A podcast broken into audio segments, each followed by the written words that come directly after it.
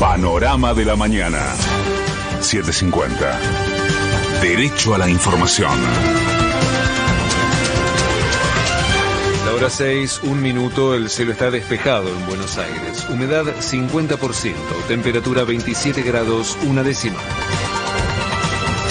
Se espera para hoy el inicio de una ola de calor que abarcará desde el norte de la Patagonia y hasta la provincia de Jujuy y que generará temperaturas máximas de entre 35 y 40 grados centígrados. Senadores y diputados bonaerenses del Frente de Todos, junto al co-secretario de la CGT, Pablo Moyano, reclamarán hoy el inicio del juicio político al procurador Julio Contegrán por la persecución judicial a sindicalistas. Por la gran cantidad de contagios y personas aisladas, la empresa Trenes Argentinos advirtió que está funcionando con personal reducido y que podría sufrir demoras y cancelaciones en algunos servicios. Durante la última jornada se detectaron en el país 88.352 nuevos contagios de coronavirus y se confirmaron 51 muertes más por la enfermedad. Carla Bisotti anunció que hoy propondrá al Consejo Federal de Salud que se acorte el periodo de aislamiento para casos estrechos para no poner en riesgo la prestación de servicios esenciales.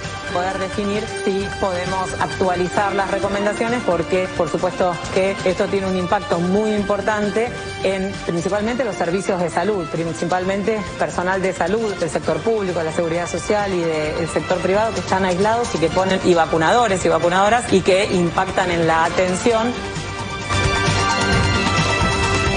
El Centro de Estudios Scalabrini Ortiz advirtió que en la primera semana de enero los supermercados aumentaron un 0,9% los precios de los alimentos. Patria Grande. Andrés Manuel López Obrador dio positivo de coronavirus y es su segundo contagio en menos de un año. Daniel Ortega asumió su cuarto mandato consecutivo como presidente de Nicaragua y Estados Unidos, junto a la Unión Europea, aprobaron nuevas sanciones contra el país. De afuera. En medio de las protestas en Kazajistán, el presidente de la nación nombró a un nuevo primer ministro que ya fue validado por la legislatura. En la ciudad de Ginebra, Estados Unidos y Rusia mantuvieron su primera reunión bilateral para reducir la tensión bélica a ambos lados de la frontera de Ucrania. Pelota. River ya firmó contrato con Tomás Pochettino, Emanuel Mamana y Leandro González Pires, mientras que Boca evalúa comprar una parte del pase de Darío Benedetto para facilitar su, su, su llegada al club.